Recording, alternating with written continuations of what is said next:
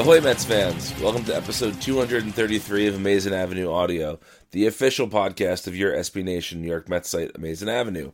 My name is Brian Salvatore. Thank you for joining me for this second episode of the 2017 season. We have another full show, but first we have Chris McShane and myself discussing the first nine Mets games of the year, answering an email, and talking about uh, some of our favorite, most surprising, and uh, most Mets moments of the first nine games. So uh, enjoy. Well, Chris, we are here. We are nine games into the 2017 season. The Mets are six and three. Uh, they just finished a sweep of the Philadelphia Phillies less than an hour ago. Um, overall, how are you feeling about the 2017 Mets? Very good.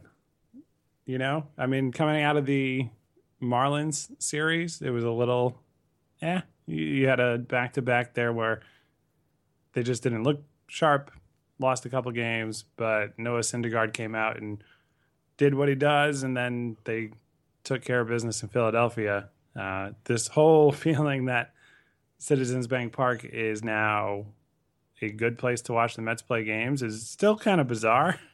Well, it's it's especially bizarre when you consider there's no longer a Turner Field to feel right. bad about watching games at. So, yeah. Oh, it would be great if the uh, you know what they've done in Philadelphia uh, over the last few years has been really good. And I would just love it if they went to the new ballpark that the Braves play in uh, and owned it, you know? Yeah. I'm not one to be superstitious or talk about curses or whatever, but uh, yeah, I I won't miss Turner Fields.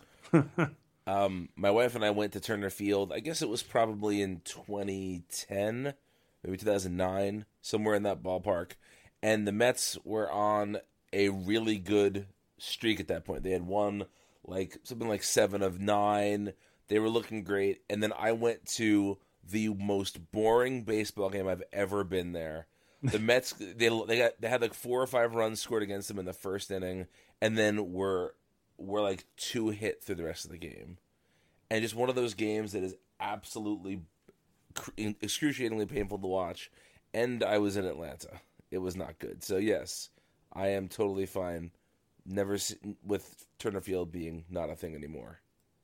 Yeah. So, um, we're gonna play a little game in a second about the first week of Mets baseball, but we did have an email from last week that we're just gonna uh, briefly touch on. Our pal Brad sent it in, and he uh, he basically he he went back to the trade of Gabby Ynoa to the Orioles for cash, and was uh, was just you know questioning if he's being an alarmist for being worried about the Mets pitching depth because with Lugo being out, with Matt still being on the DL, with Wheeler now having only two starts under his belt since 2014, you know, the the Mets pitching depth does not look like what it used to be, right? We especially when you consider that Rafael Montero was considered part of that plan and he has not pitched very well so far this season. You know, is there uh Chris, do you feel like there is reason to be concerned about the Mets pitching depth, or do you think that this is all just going to work itself out? Well, I so my general view on it is that I think there are some Mets fans who are maybe freaking out about it a little bit too much. Um, you know, it's not ideal once you get past a certain point, but when you look around the league at what teams have pitching in their major league rotations, the Mets I think are still much better off in in that regard. Uh, in the event of several injuries like last year, you'd like to have you know prospects who were at higher levels who looked like they were on the verge of you know graduating to the major leagues, but overall, I still think they're in a better spot than most of the other teams in baseball. Um, you know, it's just not easy to get that many guys.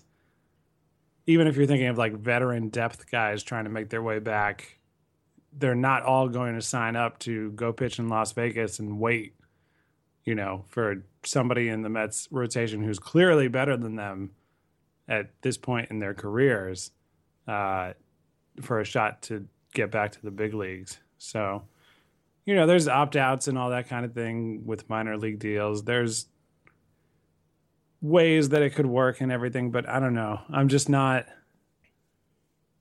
it's it's not that you don't want to think about it and I, I i get it in terms of Ynoa, you know specifically looking at him he's you know no guarantee to be great or anything.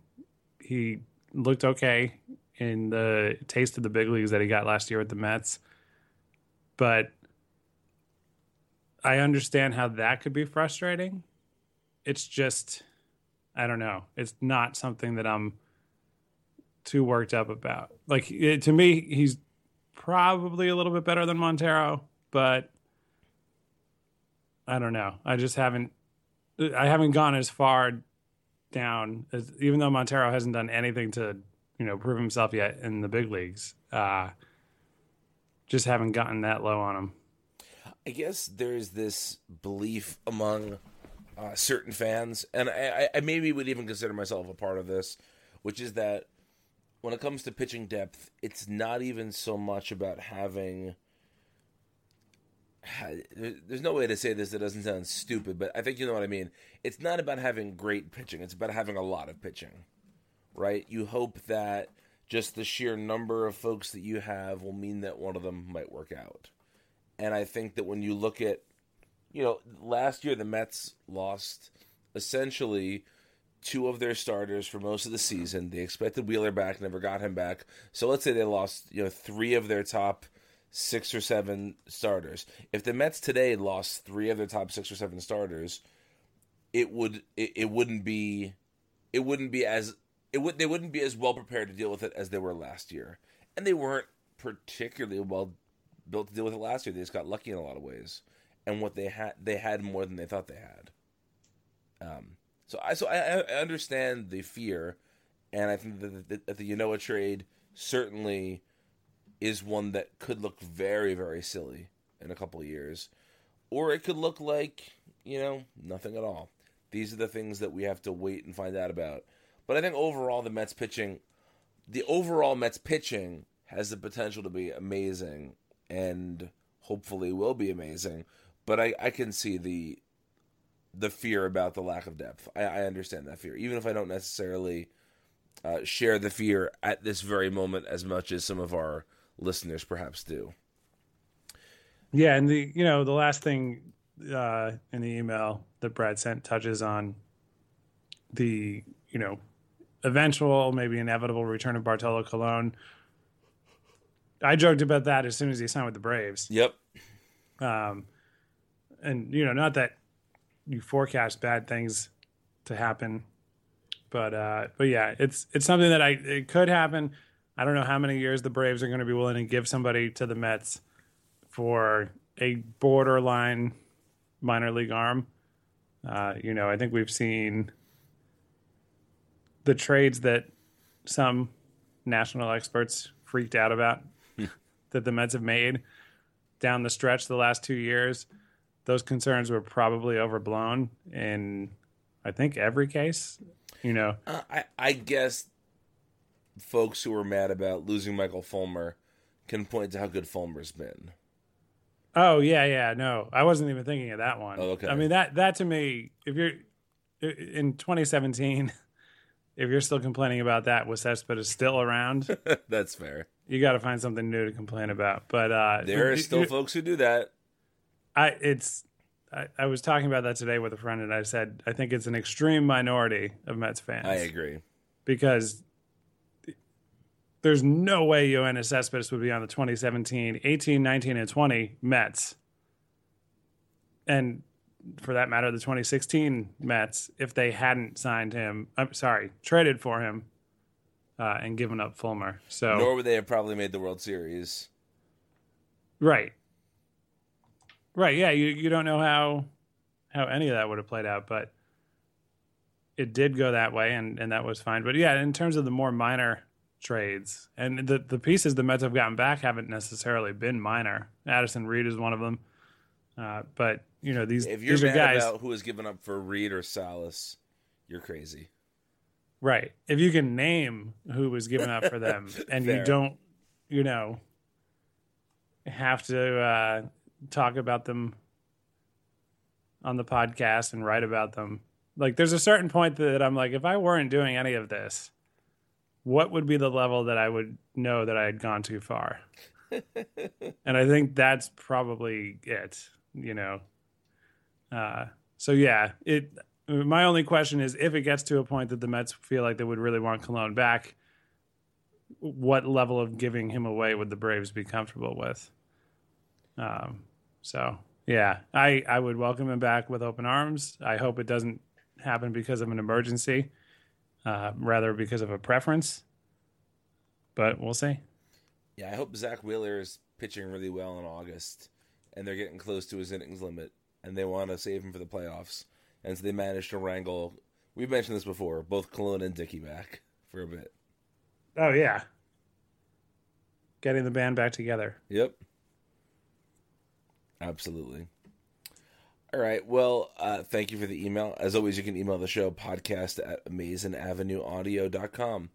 Uh, so, Chris, we're gonna play a little a little uh, game is the wrong word. We're gonna do a little exercise here. I come up with a uh, sort of a six question questionnaire here, and I'm gonna ask you, and I'm gonna give my own response to six questions about the Mets' first week of baseball. What was the best moment of the first week of Mets baseball for you? The first nine games, we'll say. Yeah, I will say the three home runs from Cespedes. It's hard to argue with that. Yeah, I mean, it, I, you can go with some other things, and I'll, I'll let you get to yours first. But just that, I don't know. To go back to the Stooges record, uh, raw power. You know, it, it's just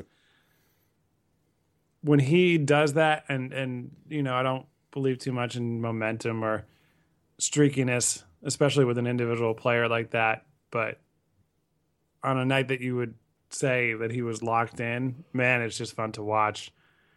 And the funny thing is, in that game, that Lucas Duda probably hit the single most impressive home run. Yes, he did. And it was one of two, and it was still like a footnote, and that's fine. You know, Cespedes should have been the star of the game because he he did it three times. But you know, a similarity between I think music and baseball and whatever you're into, really, any kind of performance uh, that you, you go to see. When somebody does something that blows you away, however it is that you react to that, for me, I kind of laugh. Uh, Right. so when Cespedes, it was either the second or third home run that I just, uh, that's what I just did that, you know? Did you see the body language of the pitcher on the third one? uh, I can't say that I specifically remember Oh it. man, he you essentially saw him say "fuck it." Like he was so mad. He just like kind of threw his arms up. I forget which pitcher. I forget who gave up the third home run to him. But it was just this like this resignment of oh I can't believe this has happened again. But it was great. Yeah. Uh, my moment was a bit of an, I think, unexpected one. It was Syndergaard being a stopper on Sunday night. I think that, like so many Mets fans early on in the season, team starts to lose a couple of games, and you start to get visions of 2010 dancing in your head, and just those terrible Mets teams that would go on these long, protracted losing streaks forever and never seem to have somebody who could bust them out of it. And Syndergaard came out on Sunday night and just absolutely busted them out of it. And just to see the power of his presence on the mound, his pitching performance, it was it was a great moment and it showed me that if the Mets get into a couple of slumps this season, they have a legitimate pitcher who I would I put up there with the best three or four in baseball, who is willing to not willing, who is able to break them out of that just by not not even by doing anything above and beyond what they usually do, just by being themselves. Does that make sense? Yeah. Yeah, absolutely. That was fun. He's, yeah. No, he's, he's on that level. Now, uh, what was the worst one, moment of the uh, first nine games, Chris, for you? For me, I was at the Saturday night game where it was nice, but it got cold and then colder and colder than you expected. And the Mets fell behind by more and more. And I don't leave games early, but that ninth inning was probably about as tempting as it got to leave. You know, Montero, I forget if he pitched the eighth or in the ninth, I think he might have been in the eighth, but whatever the case was, you know, it was long. You, you know, they were having a hard time getting outs and ending the inning. And, you know, the Mets going to the bottom of the ninth. And of course, I'm never going to root against them. But You just want it over. yeah, I mean, my top priority was seven or eight runs for some crazy comeback. But my 1A priority was just make the ads quick. I want to go home. I home. want to get in my car. Yeah. So yeah, that was um that was the low point.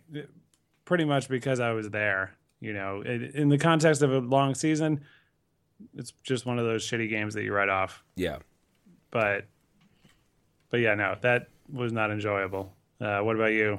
I think mine was the news that Seth Lugo has a partially torn UCL.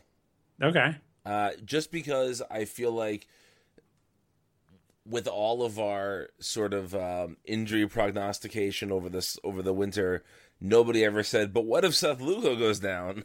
It just wasn't something that ever came up because, well, why would it come up? And he always seemed like sort of a, a safe bet for that sixth or seventh starter, who, as we talked about before, would would be better than the sixth or seventh starter for a lot of teams, better than the fifth starter for a lot of teams. But to see him potentially out for the season, even though he claims he's not going to need Tommy John surgery, that remains to be seen. And uh, yeah, that just to me that was the biggest moment of sort of existential Mets dread this season so far. Yeah. I mean, at least he is or was, depending on how things go, in the spot of the depth chart where he was, you know. Right. there's some sort of weirdness to it that like the unfamiliar guy seems invincible because you've only known him to be a healthy pitcher Right. right like he he came up it wasn't that many innings but he came up did all that and for until something happens you kind of i don't know consider him not invincible but you just don't sit there and worry maybe partly because you don't know if he's for real yet so you don't know whether or not it matters if he's hurt you know Yeah. Yeah, absolutely. Uh, who had the most surprising performance of the first nine games? Uh, I will say, and this is as someone who has joked through most of the offseason about buying his jersey, uh, it's Jay Bruce. It, I mean, it has to be. Yeah, Uh, I, I, I was trying to come up with a different answer for all these than you had, but I can't I can't say it. I can't. It has to be Jay Bruce. yeah. I mean, I, I can give like a, a secondary answer, but Bruce coming out of the gate this hot, really carrying the Mets offense until things started to click, uh, and they just shelled the Phillies on Tuesday night. Scored five runs, which is you know good. On uh, on Wednesday night, as we're recording just after that game, um, that to me was not exactly what you would expect, even if you were being optimistic about him. I guess the second most surprising thing is just how bad Jose Reyes has looked. Well, that that was my other answer, but I, I don't think it's all that surprising. I mean, I, I think if you recall on this very podcast, I said Jose Reyes is not going to get 100 plate appearances with the Mets, and all of this hoopla about him being, you know, suspended for domestic violence is going to be a footnote in the season because he's never going to stick with the team. I was convinced he was done last year, and then he most definitely wasn't. But I think that this Jose Reyes looks more similar to late 2015 Jose Reyes than it does late 2016 Jose Reyes. But it still doesn't make it totally surprising. I feel like Bruce is in one of the hottest streaks of his career right now. And granted, you know, let's all cue Ted Berg singing small sample size, but he looks pretty locked in right now. Yeah, it's that. I think that's part of what the concern is with Reyes too, is that he looks the complete opposite of that. You know, if you you could be hitting the ball well and getting babipped and everything, and you know things might turn around. You can make an argument, but man, the dude's been on base three times and 38 plate appearances. Like it's just. And has hasn't really sat either. Right. I mean, we're hearing tonight that he may sit the Thursday night game. we'll see how that goes over in the next few days. It's one of those things that he's probably fortunate, not only that, you know, he caught on with the Mets, returned last year, did well in his time with them. You know, it wasn't like superstar level, but the, the you know the numbers he put up were good. Uh, but he's probably fortunate right now that there just isn't that position player crunch. Right. You know, if you had, If Wright was healthy. well, yeah, oh yeah, let's say, let's just say everybody was healthy, right? Uh, him, Nimmo, even just those two. And if the Mets had brought, is Kelly Johnson still a free agent? I believe so. Why I don't know, but he still is. Yeah. So let's say, but even if it's just the guys in house, yeah, you added Lagares, you know, those those two outfielders, Nimmo and him, David Wright. Uh, does Jose Reyes hold on to a roster spot if you activate three guys? You know, I, I, I think that's a question right now, as is. Never mind if they had done something to bring in some, Anything. Right. Right. Uh, so it's, you know, like you said, it is a small sample. It's early in the season. But man, like if a player could ever make a case that he was toast by the way he looked at the plate, Reyes is doing it right now. Some of those pitches, I guess it was in Monday night's game, he would take a pitch right down the plate and stare at it. The next Yeah. pitch would be a breaking ball so far inside it might hit him, and he's flailing at it. He just has no feel for the plate right now whatsoever. Yeah, it's um and man, I hate to dabble in complete speculation. So I'm not even really suggesting this could be the case. Voodoo. But well, yeah, that that is exactly where I was going. but no, it, when Wilson Ramos had the LASIK surgery, and then all of a sudden it's like he could hit baseballs really well again. Um, you know, it, it, that sort of thing. Like, is he, or when Bart Simpson can't read the chalkboard? right, yeah. Same kind of thing. Like, is is there something Your like appearance that? amuses me.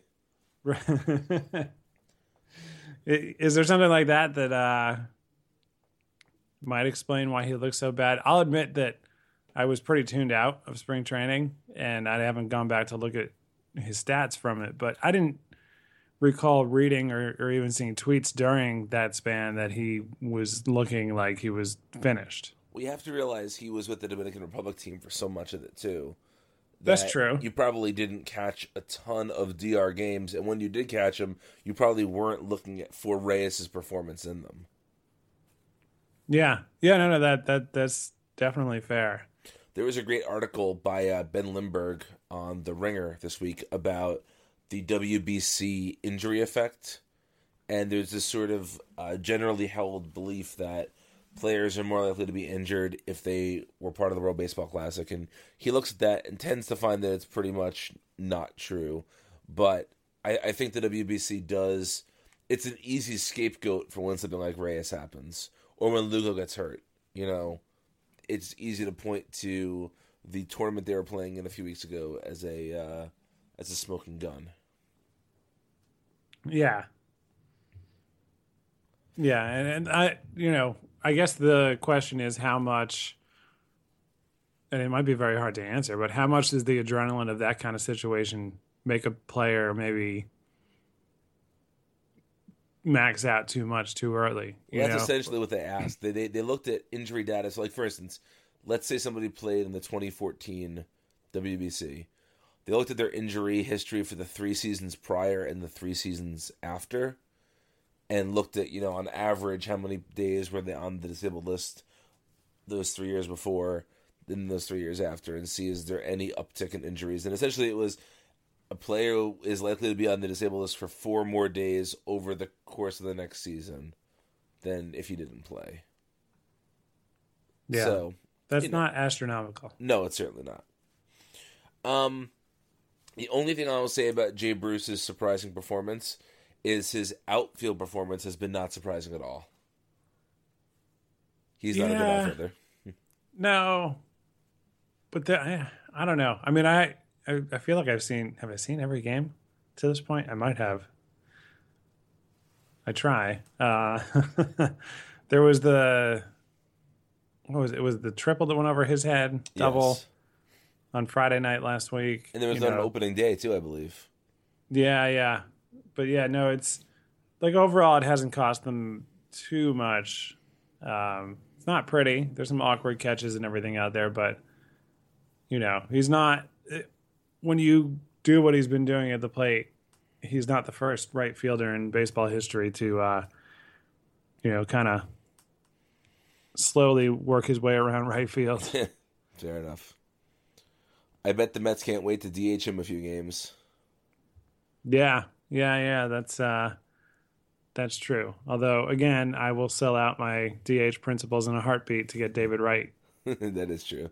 as the everyday DH. I, and I feel like, you know, given everything he's dealt with, that's probably something he could do because it's essentially batting practice and some running. Yep. All right. Um, who has had the least surprising performance so far this season? Okay, so I will say, I am loaded for bear here, by the way. I will say that in everything I've written or said about him, I have brought up his tendency to be either amazing or terrible on a month by month basis. So, in that respect, Hansel Robles being just awful to me is not surprising. So, how many nice things did I say about him that I'm walking back right now? I mean, a lot. I mean, you you had said at one point in the off season that you think that Robles could be. I don't know if you said it in these words, but essentially you said that he could be an equal of equal import to the bullpen as somebody like Jerry Blevins or Fernando Salas or perhaps even Addison Reed. Yeah. Well, about that. Talk to me in a month when he's uh you know, it, it's when when he's put together a great month. But it just feels like man, like I don't know. I don't know what it is. Clearly the talent is there because you can't you, you know, you can't rule out the bad stuff or rule out the good stuff and make a conclusion about a player, but you also can't be a major league pitcher who has a month or two months straight of just dominant performances without having some talent. Right. So we know he has that, and it's just like he's in a spot here where, you know, Familia's out for uh, for another few days at this point, but he's been out to start the, the season. Um, there's this opportunity to sort of step up, and it's just like it hasn't been him at all. If you needed something good to happen, it's Reed, Salas, Blevins, uh, and uh, That's about it. yeah, that, that might be the whole list. Uh, Smoker has had moments of good of good performance. Yeah, yeah, no, and Smoker. You know, I mean, it, it- it's it's not hard to root for any of these guys. They're all, you know, anybody who's like borderline like that. I mean, Smoker's a little bit more borderline just because he doesn't have a long major league track record yet. Uh, Robles does. But yeah, we'll see. I mean, as we speak, he has issued as many walks as he has strikeouts. That's not tenable. No. Sort of a, a quirky stat um, in his five innings of work so far. Half of the fly balls he's allowed have been home runs. wow. Yeah. So I don't know. I'd like to think he's going to turn it around. I also was hoping that he could do something a little bit better. Um, and yeah, I'm, I'm, we're, we're like barely into the season and I'm ready to walk back everything on Robles. Well, it's funny because your your pick for um, least surprising performance is about a player that you believed in letting you down.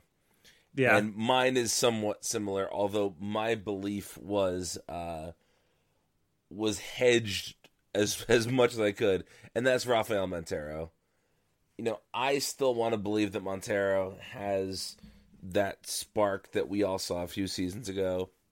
That guy who never walked a batter, that guy who had incredible control. I don't know where that guy went, but this Rafael Montero is incredibly frustrating to watch pitch.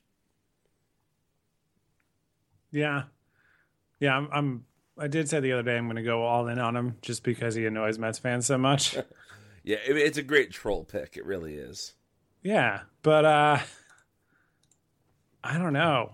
Like everything when Nelson Figueroa was talking about him just before the season started, you know, it, it was like a.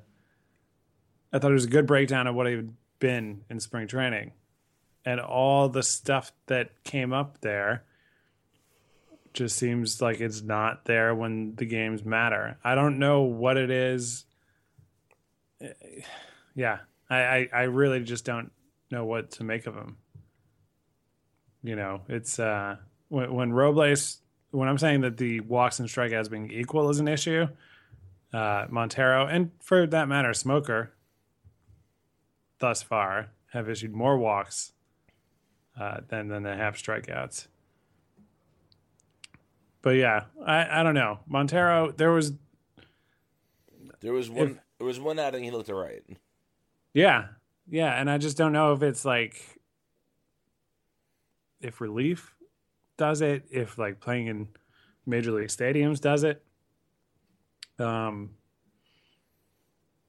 this is like my the most the, the most speculation I will offer in one podcast episode. But going back like two or three years ago, he's in camp and I'm down there and I'm taking photos on all over all the fields and everything. And the dude looked like legitimately unsettled or pissed off, whatever, however you want to read it. But he had unhappy expression on his face that like a picture was being taken of him playing baseball. And for like you for me, like stopping him during dinner with his family. No, he was on on a baseball field in uniform, and I don't know. There's just something about that that I it, it stuck out because it is literally the only player who had any you know and there's from the four years going down there 13 14 15 16 uh, there's thousands of photos of players most of the time they're not even looking in the direction of the camera but when they are they?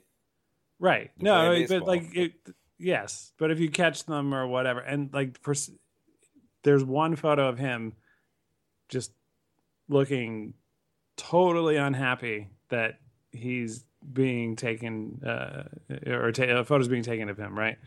And it just stood out as something like, why? Like this is so low key. Everything's relaxed. Like, what is it with this dude? So that's my little personal uh, anecdote about my doubts about Montero. All right, what's the uh, what's an amazing thing that's happened in the first nine days that we're never going to remember a month from now? Uh, I will go with the really cool, unique defensive play by d'Arnaud in Philadelphia. I think it was on Monday night, right?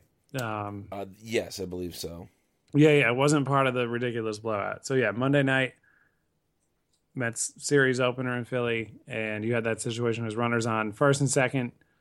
I think the game was still close at the time, um, because it, it mattered when he did this, and then uh, Blevins sort of skips this pitch or throws it wide or whatever, and d'Arnaud manages to get his glove on it and sort of deflect it straight up, and then get the ball and throw down to second. And it wasn't a great throw that Asdrubal Cabrera had to like bail him out on, uh, and then Cabrera throws to first to get the runner who was there because both runners thought so much that there was no chance that d'Arnaud was going to be able to field the ball that they kind of took off. Right.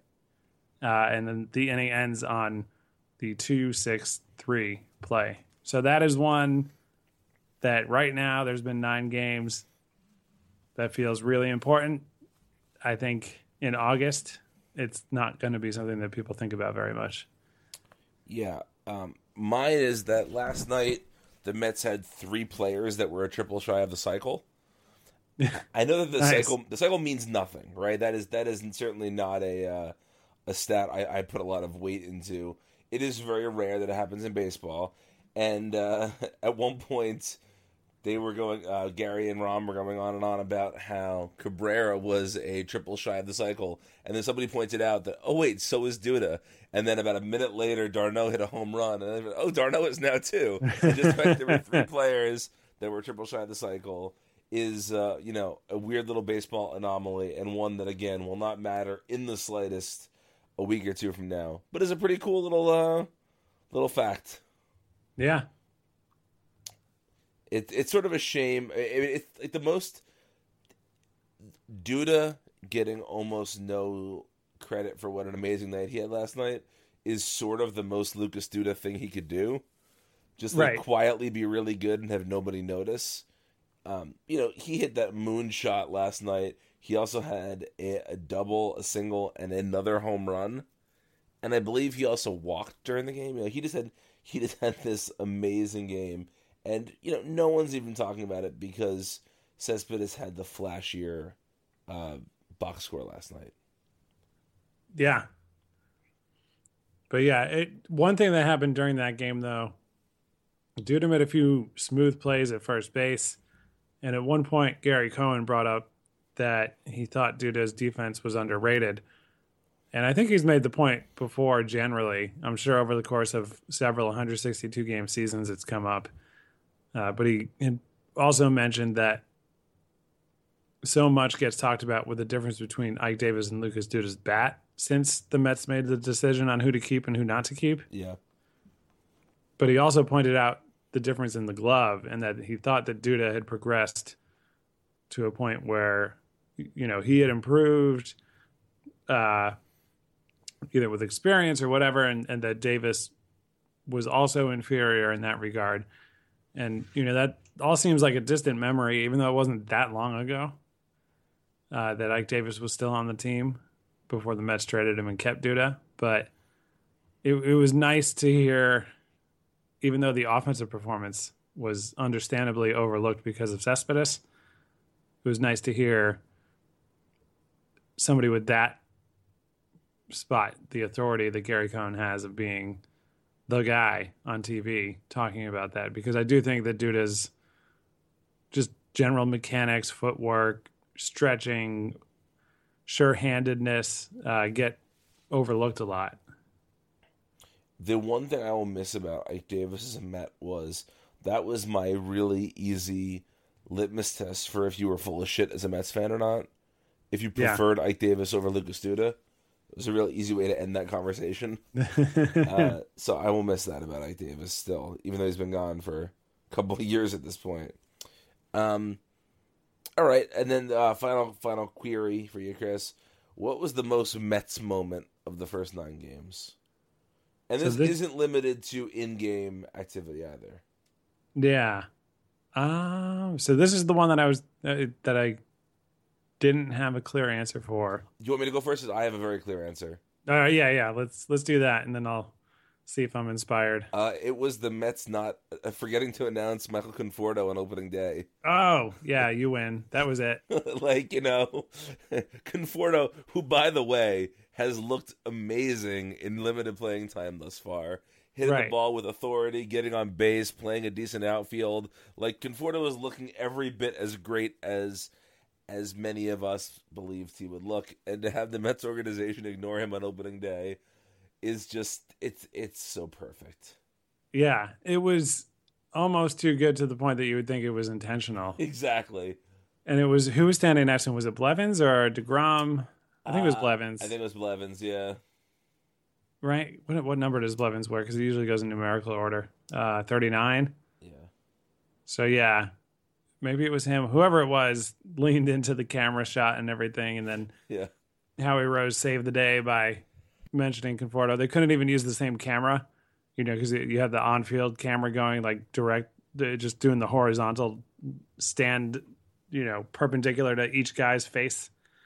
And then by the time they got to the end, they had to announce him, and then they just cut to like a state an SNY camera, probably yeah. like a a stadium camera looking down at him from far away. Uh, yeah, that was perfect. I don't have a better answer than that. Um, I'm trying to think if there's another example of it. Uh, I feel like if this was a, a week or so later, having Reyes be the second Free Shirt Friday shirt is, a pretty Mets moment. oh yeah, yeah. No, no, that that's that's a good one. Um, I don't know. Things are going well. I like. I'm not. I'm not tuned into uh, or or dialed in. I should say. I guess to LOL Mets. I'm trying to think if there's anything else that happened in in between opening day and now that would fall into that category. I'm really coming up with with a blank. The Well, I most like new Mets thing would be having a great start to the season. let's hope that that's the thing. Let's hope that's what doing something like the Mets means in years to come. Like you know, the most Mets moment is going six and three. yeah, is shellacking the Phillies in Citizens Bank Park. To be fair, that is a pretty Mets thing. The Mets have hit very well in Citizens Bank Park the last four or five years. Yeah. It, I mean, it's become very enjoyable that each series you kind of just go, all right, which game is going to be the one that they hit, you know, seven or eight home runs and just make it a laugher. Uh, Yeah. My brother is uh he's a Mets fan, but he is he he lives he doesn't live in the New York area, so he he doesn't get to watch as many games. And he's a bit more of a casual baseball fan than I am. But he uh picked up MLB.TV this year and he texted me last night and was like, I haven't watched a Mets game in Philadelphia in years. Are they always this dominant there? And I said, Well, you know, not on a game to game basis, but kind of yeah, they are. Like this is uh this is just how the Mets are right now playing in Philadelphia. Yeah, And that's glorious. it is. You know, it's. I made the trip down there when they clinched the wild card spot. And it was sort of a reminder. I had been down to Philadelphia once earlier in the year last year and you know, hit everything well where there was there wasn't any traffic coming down from New York City and just kind of realized, oh, this isn't really far away at all. Right. Um, and then went back down there when they clinched the wild card spot, and that the notion of going to that ballpark to enjoy a game, and I know there are a lot of Mets fans who make it down there regularly, but I don't know those 2007 eight scars took a long time to heal. I think the last time I'd actually seen the Mets play at Citizens Bank Park before that game was I forget what year it was, but Pedro got shellacked. Like he went I don't know, two innings. I remember last- that game. Gave up a lot of runs, and the Mets lost like thirteen to one or something. You know, and I'm sitting there, and all in all, I think the Philly fans were pretty uh, okay to me, but just not a pleasant experience. I actually haven't been to Citizens Bank Ballpark yet. Ah, all right. I was uh, I was at the vet, but not, Yeah, not I- at I Citizens would- Bank. I, I was able to be at the vet once too. But we should do a uh, we should make we should make it a plan to get to a game there this year. Yeah, Take an amazing avenue trip on the road. yeah. Look at I'm us. sure- Who are we? The seven line? Come on. what what would that look like? There, you know, uh, let's say there's optimistically a dozen of us, right? Yeah, We're all wearing different colored shirts. yeah. Or maybe you don't wear glasses, do you? Because I say most of us are wearing glasses. No, I feel like I should get like the prop. Yeah, yeah, Like there's there's a lens, but there isn't anything to Right. the lens. yeah. I feel like each of us could be wearing a T-shirt of a band that is kind of popular, but but not not all that popular. All right, so we're inviting Jeff, and he has to bring a mountain goat shirt. Yeah, uh, I can wear. I have I have a nice new uh, Ween shirt I'm wearing a lot lately. I have a shirt for the short-lived band Menomina I can bust out. Um, I'm sure Nice. you. I'm sure you have seven or nine Sonic Youth or Wilco shirts. Um, yeah, that's accurate. Yeah. All right. So this is, and we're probably all drinking beer. oh yeah, yeah. I would I would say so. We're all talking about that one time Eric Simon showed up to an ARG. Yep. And hung around for like the whole time. Yeah, he did. I, I got to a point that I was like, I think I, I need to go, but Eric's still here, so I can't really justify leaving until he does. Yeah. So look, look, look for this. Look for the Amazin' Avenue trip to Philadelphia this year. Yes. Uh, the Mets are offering. I don't know if you got this email or not. A uh, a trip to Seattle this year. Huh. They're like it, it's their official like you know let's put together a travel package for a road series this year. Yeah, yeah. Uh, forgive me if I've told this story before on the podcast, but uh, one of my friends from, geez, from grade school even, he is a huge, huge Yankee fan. And in 2005, I believe it was, the Yankees and the Yes Network did a, a reality show called the Yes Ultimate Road Trip.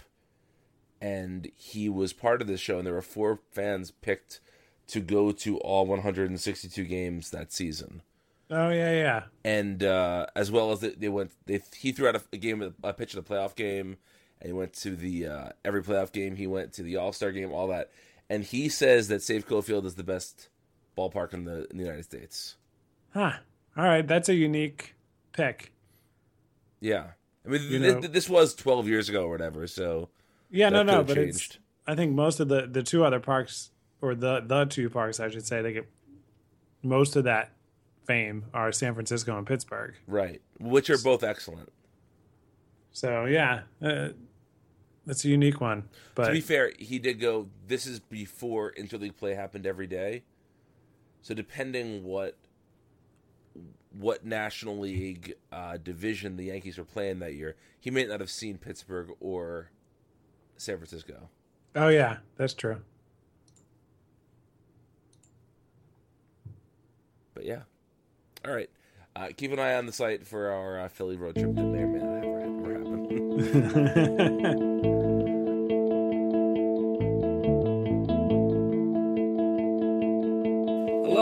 Aaron York for Amazin' Avenue Audio, and since I talked about uniforms last week, I figured I would continue this week, especially since uh, on Tuesday the Major League Baseball announced and revealed all the special event hats that its teams would be wearing this year for Mother's Day and Father's Day and all the American holidays during the baseball season and during the All Star game. So, talking about uniforms, not the most exciting to do on an audio format, but since the news just came out and I'm coming off of a uniform segment anyway, I figured I'd go through it and probably have to think of something new to talk about next week. But for now, there are a lot of ugly hats that the Mets are going to wear so that uh, baseball can can can sell more hats, and they all look very different. Let's start with the one that I believe the Mets will be wearing the soonest. It's the Mother's Day hat, and it features a lot of the charcoal gray that we've seen baseball pushing lately. They had gray hats in last year's All Star game. They have the, the dark gray that the Diamondbacks are wearing that a lot of the World Baseball Classic teams wore. Well, we see uh, another dark gray on this Mother's Day hat, and it's got a pink New York Mets logo and, of course, the interlocking NY, and also pink brim and a pink swatchy on top. So it's it's a two two tone hat with uh, gray and everything else is pink with the logo, the brim, and the swatchy. And I, and based on the preview of the jersey designs for Mother's Day, I believe the Mets will be on the road at Mother's Day, but we will confirm that for you. So the gray hat, at least, while the pink might clash with the Mets orange, um, the gray will go with the gray. Although it looks like the jerseys will have a pink lettering as well. So it the whole thing should at least go together, even if the Mets won't look like exactly like the New York Mets. Uh, it'll be a nice tribute for Mother's Day. So moving on to Father's Day, there's a nice Carolina blue hat with a white NY logo, and then you have the charcoal gray brim and the charcoal gray swatchy, charcoal gray swatchy on top. So this hat I like a little more. I just am a fan of sky blue. It's been pretty popular in the sports logo world as of late, ever since the Denver Nuggets changed their look, probably around ten years ago now. It's and and we, we've seen the Rays go to this light blue as well as uh, the Royals have experimented with it in their alternate gear. So light blue is pretty popular. That's the direction that the that MLB is going to go on Father's Day, and this is a decent looking standalone hat. I like that they go with the with the white logo, although maybe the a gray logo would have shown up better, but that's what baseball decided to do, and it's pretty much except for the white logo, it's kind of just a mirror image of the Mother's Day hat with instead of a, a gray body, this is has the the light blue, and then the gray is on the swatchy and the brim. So that brings us to what might be the least popular hat. It is the camouflage themed hat, which which I like these hats in the past when they were just the regular hat with the camouflage going on inside of the logo, but this hat is is dark green with a camouflage brim and then a black New York logo on the front outlined in olive green and it's just going to be hard to see that logo. And there's also a black swatchy. And it's going to be hard to see the logo against the dark green background. The outline, the, the lighter outline around the logo just isn't, just isn't thick enough to really separate the two. So I think when they wear these on the field, it's going to be kind of hard to see the logo. And would have preferred just a lighter background. And of course, the whole thing is is not in Mets colors, so that's that's going to maybe persuade some people against buying this head. Maybe some people like it better because of that. I love seeing as much blue and orange as possible, so I'm not a huge fan of this camouflage hat, especially with all the camouflage going on on the brim. It looks like there's also five stars on the right side of the hat. That's the opposite side of the New Era logo. This picture I'm looking at doesn't show what color the New Era logo is on the Father's Day hat, it was in white, the same color as the Mets logo. And I'm guessing on the Mother's Day hat, it'll be in pink. It'll probably be black on this on this military style hat, which which uh, the Mets will first wear on Memorial Day, and not sure if the word on Labor Day as well. We'll have to see about that. But the good news is the Mets are wearing a, a better looking hat on the 4th of July. This is more flag themed with uh, red, white, and uh, blue stars and stripes inside the Mets logo. So there's a lot going on there. And it's got a simple, simple blue body with a red brim and red swatchy. All these caps, all these caps have different color color brim as the rest of the hat, which I'm not a huge fan of. But you could see baseball trying to fit as many colors in here as possible. Uh, this this hat with the, the red will probably clash with the Mets orange on the Fourth of July, but on its own, it's it's a good looking patriotic hat. I like the flag inside the logo, and and the uh, the dark blue is, is just a really nice to look at. Although it, again, not Mets colors, but uh, a lot of Mets fans are fans of America too. So I think this one will be pretty popular. So that brings us to the All Star game, which has featured two hats in recent years the batting practice hat that are modeled after the hosting team's gear, and then the the day of the actual All Star game hats, which are more in the in the specific team team colors. For the batting practice cap, the Mets hat is all black with a orange Mets logo outlined in white, not unlike the one they wear in their alternate hats. There's also a big All Star Game logo on the right side.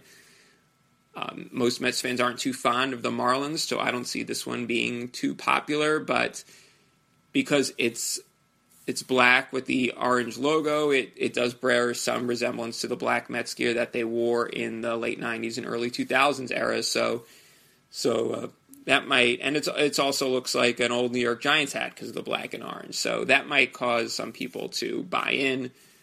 I'm not a huge fan, although I do like that at least the the swatchy, the body of the cap, and the brim are the same color. So it's the simplest cap that we've looked at so far, except for the really big All Star logo. But hey, that's why you're buying the cap because it's an All Star cap. So I can see why they would do that. Uh, the final hat that was revealed, at least that I know of, is the cap that the Mets All Star representatives will wear during the All Star game. Now, these are it's it's blue except for a gold swatchy, and it's got a gold New York Mets logo. As all all the team logos on these style hats are gold, and the All Star logo on the right side is it stands out last just because it's just because it's it's gold. It's a gold outline, but then the, the it blends in with the rest of the blue cap. It's it doesn't stand out as much as the fully colored one on the batting practice hat, and then you have these little gold stars around the holes around the perimeter of the top of the cap. So you usually don't normally uh, don't notice those holes on a regular cap, but because of the gold stars, they really stand out. And I believe baseball did that last year as well. But this is might be the nicest design. I'm not a fan of the gold stars, but it might be the nicest design that we've talked about today, just because it's simple blue, which makes it means it looks like, actually looks like a Mets hat, and then you have your gold logos because it's the All Star game, and gold is fancy. So that is a nice looking hat, and I will try to get the Mets schedule up to see if they will actually be on the road while they're wearing their gray Mother's Day cap. But it's a shame that baseball feels like they have to change these designs either way, because even if they stumble across a good design, they won't stick with it. Hence the military style cap uh, it used to be more of a subtle design, and then they just went totally cray cray with it this year, with it being dark green and and not matching what the Mets are doing at all. So it looks like the Mets will be in Milwaukee on Mother's Day. So you'll see that gray hat with their gray Mets uniforms with pink outline. And then Father's Day is home against the Nationals. And it looks like the Mets will be giving away as a promotion some form of their Father's Day hat. I don't, it probably won't be that new era version that you can buy from the Mets website or from in stores. It'll probably be something with the similar colors, but with like a sponsor's name on it. That's what I'm guessing because it's a free promotion. So there you go. Mets will be away on Mother's Day with the gray hat and home on Father's Day with a mostly light blue hat. And and uh, so there, there you have it. We've talked way too much about Mets uniforms. We also have an article up on the site that has pictures of these, hat, these hats. It's written by Linda Surovich. So you can go to AmazinAvenue.com for more on that. We have pictures of all the hats that you can buy or that you could just watch the Mets wear, and uh, and it's pretty sweet. Even though I probably won't be getting any of these, I just I just love the blue and orange too much to invest in any of the alternate hats. But that is up to you. And I will sign off for now. This has been Aaron York from Amazin' Avenue Audio.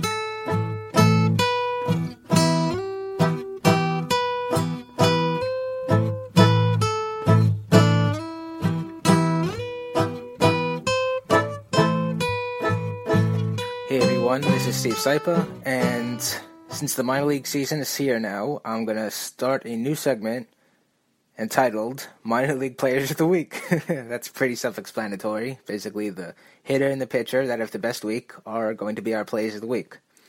So before we get to that, though, let's just look at how all of the affiliates uh, did in their first week of 2017.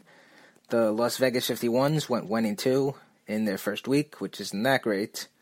The Binghamton Rumble Ponies in uh, had their opening day delayed a little bit, but they won both sides of a doubleheader and went 2 and 0 for the week. The St. Lucie Mets went 1 and 2, and the Columbia Fireflies are currently undefeated and in their first week went 3 and 0. So, let's get to the meat and potatoes here.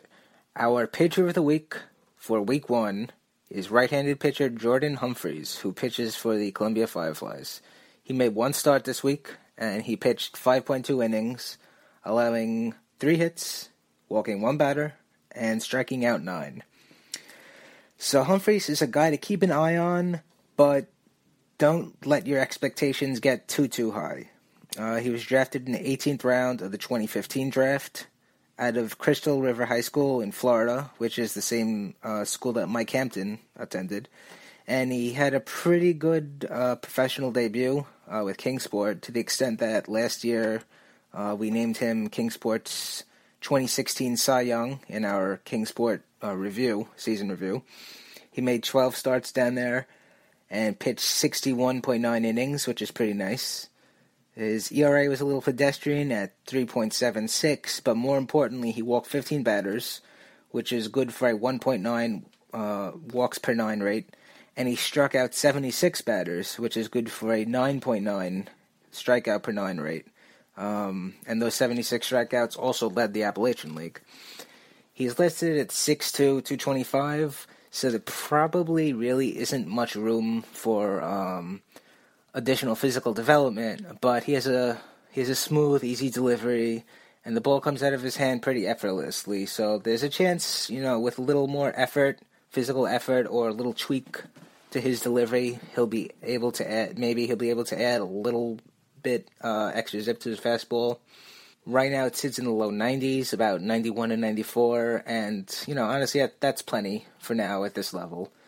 Maybe in the future, you know, if he if if coaches tweak a little things, um, maybe he'll be able to hit 95, 96 in short bursts. But really, I wouldn't expect anything else from his fastball uh, in that department. Uh, he has good command of it though, uh, and he's able to locate it all over the strike zone, and you know that kind of stuff is equally as important, if not more important, than just pure velocity. Looking at his secondary stuff, his changeup is his best secondary pitch. It sits in the low uh, to mid 80s, you know, about 82 to 86, which means it has a 10 mile per hour differential from his fastball. He maintains his arm speed when he throws it, and he doesn't telegraph it, so that's good. But he doesn't get, you know, the pitch doesn't get much fade, uh, so he's still working on that part. He also throws a curveball, but that needs a bit of improvement. Right now, it's just kind of like a lazy slurve rather than a more well defined curveball. So he really basically needs to just kind of tighten the pitch up, or maybe just abandon it completely and try to develop um, develop a slider instead. So now we'll look at our uh, hitter of the week, and that belongs to Dash Winningham, who is the Columbia Fireflies first baseman. This week in week one, he is 6 for 15 with one home run and four RBI. So, besides for having an 80 grade name, uh, Dash has like 70 grade power. You know, he is a definite power threat. He hit 12 home runs in each of the past two seasons, last year at Columbia and then uh, 2015 with Kingsport. He isn't a one dimensional player necessarily. I mean, he has a really good arm, but since he's a first baseman, you know, you don't really get to see the arm too much. So as a result, really just kind of mashing the baseball is the only good thing that he's, you know, the only thing that he's really good at. His ability to make contact and hit for average is kind of questionable, since his bat speed is really only so-so. You know, his his home run power really comes from just kind of pure strength rather than bat speed. So the bat speed, you know, that's so-so, and he kind of has a hitch in his swing from his arm movement and his leg kick that gets exploited. So Dash really isn't a prospect because of that, but he's just kind of, you know, he's like a fun guy to root for. You know, obviously his name is Dash Winningham. Who would not want to root for a guy named Dash Winningham? Plus, no joke, he has a brother named Moose, and Moose is a big fan of his brother, and you know, we all wish that we had uh, brothers. We all wish that we had siblings that are cool like that. You know, I'm lucky. I do. My sister's pretty cool. My brother's pretty cool too. Random tangent. But anyway, uh, those are our minor league players of the week for week one. And I will be back next week on Amazin' Avenue Audio for week two.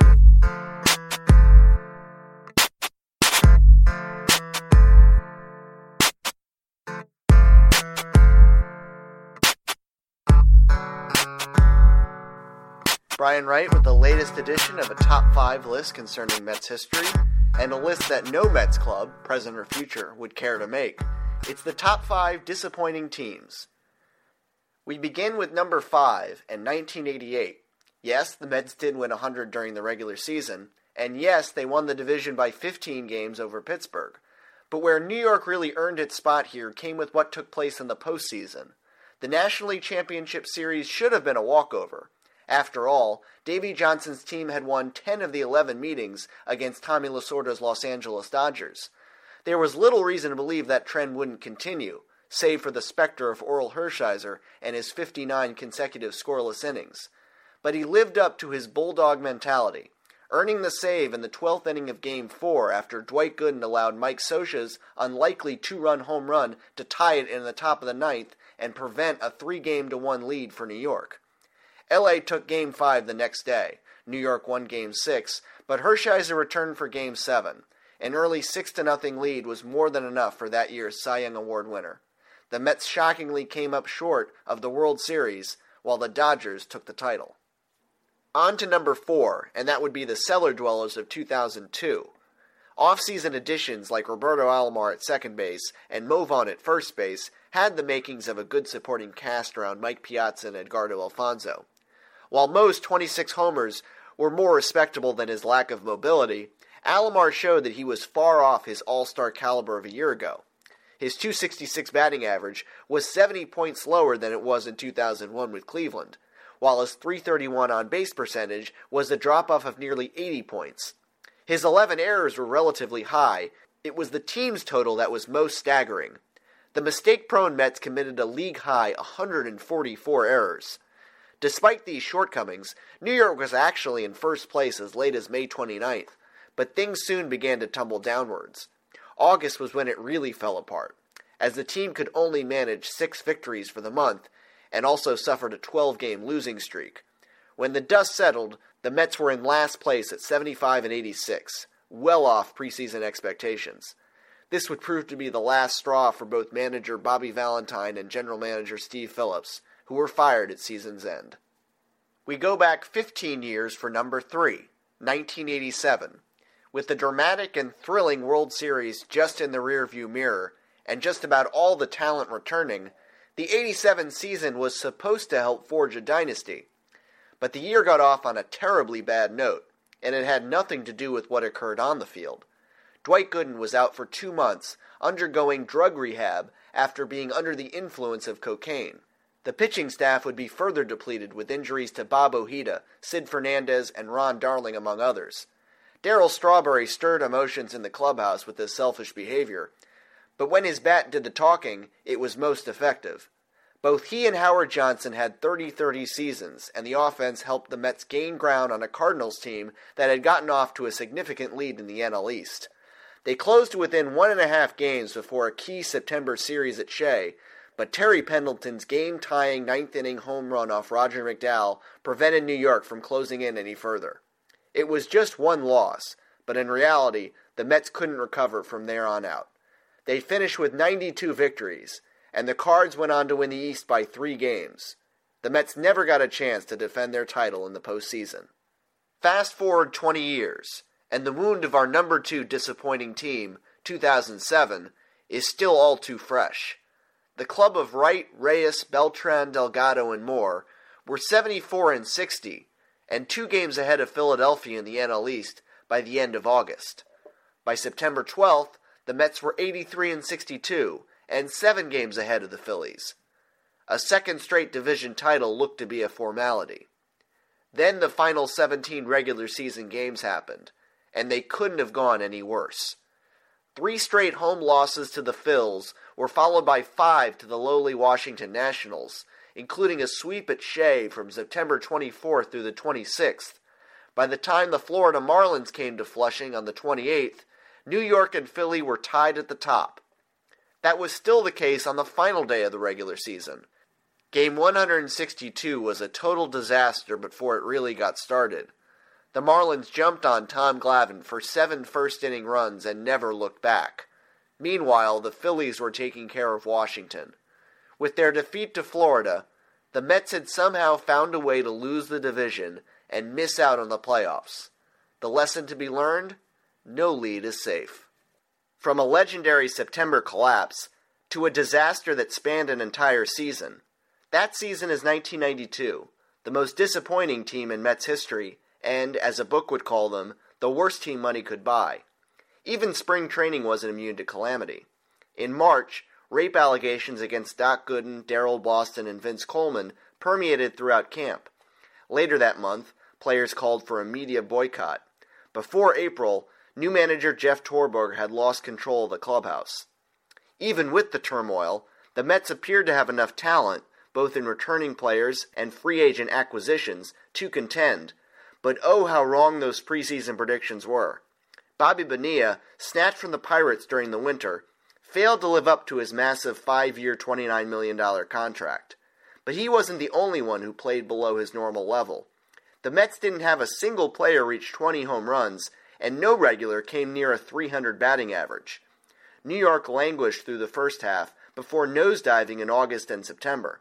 A 72 and 90 mark saw them in fifth place, and 24 games behind division champ Pittsburgh. Let's just hope the 2017 version of the New York Mets comes nowhere close to what the team of 25 years prior um, accomplished, for lack of a better term. That's all for this list. I'm Brian Wright.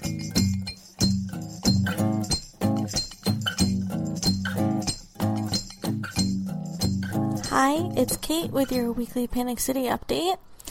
And this week was going to be about the Mets' dreadful lack of offense, and then they went off and hit seven home runs Tuesday, Tuesday night. I lost track of my days. Tuesday night against the Phillies, so now that feels like a ridiculous thing to talk about. Except it actually is a problem, and you know the Mets the Mets hit Assistant Park for whatever reason. This team has always loved hitting in Philly, so I really don't think that those home runs mean a whole lot. It was fun. It could mean something. I'm not going to rely on the fact that Cespedes is going to hit three home runs every night. Jose Reyes is not hitting.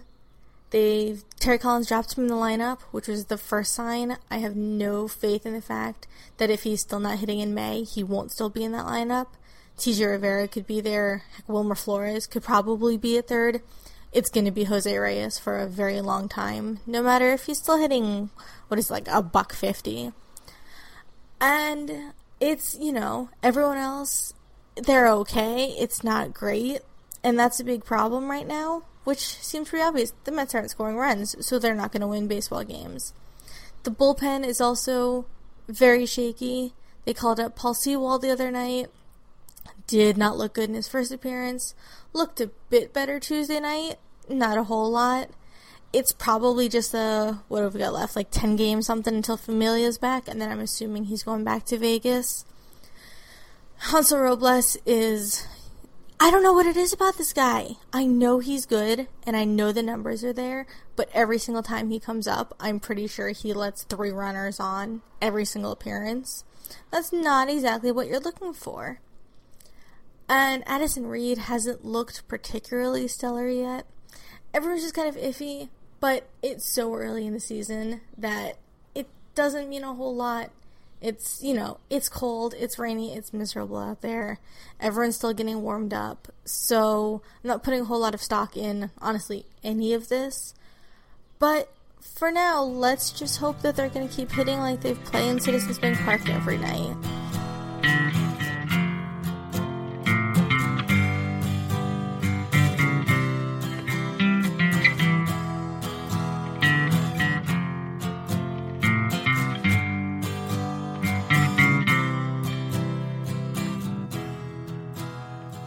Well, folks, that does it for another installment of Amazin' Avenue Audio. Thank you so much for listening. We really appreciate it. We hope that you join us each and every week, and we hope that you email the show, podcast at amazinavenueaudio.com, so that you can ask us questions, share feedback, and we can make this a nice interactive experience. You can also check out AmazinAvenue.com, where we're doing all sorts of writing about the Mets, including uh, in depth recaps of every game, injury reports, minor league reports, etc. Amazin' Avenue also has a great social media presence. Find us on Facebook, Twitter, and Instagram at Amazin' Avenue. Uh, you can also rate, review, and subscribe to the show on iTunes in Stitcher in your podcatcher of choice. We truly do appreciate the rates and the reviews. Uh, those things rate the ratings and reviews. Those things really do help get the word about word out about the show. So please continue to do that. And you can follow all of us on Twitter. I am at Brian Needs a Nap. Chris is at Chris McShane. Steve is at Steve Sypa. Uh, Kate is at Kate E. Feldman. Brian Wright is at Brian Wright 86. And Aaron York is at Aaron P. York. So uh, when we next talk to you guys, we'll be done with uh, another series, possibly another two series, depending on the episode drops. And um, hopefully, we're all feeling as good about the Mets as we are right now. So until next time, let's go Mets.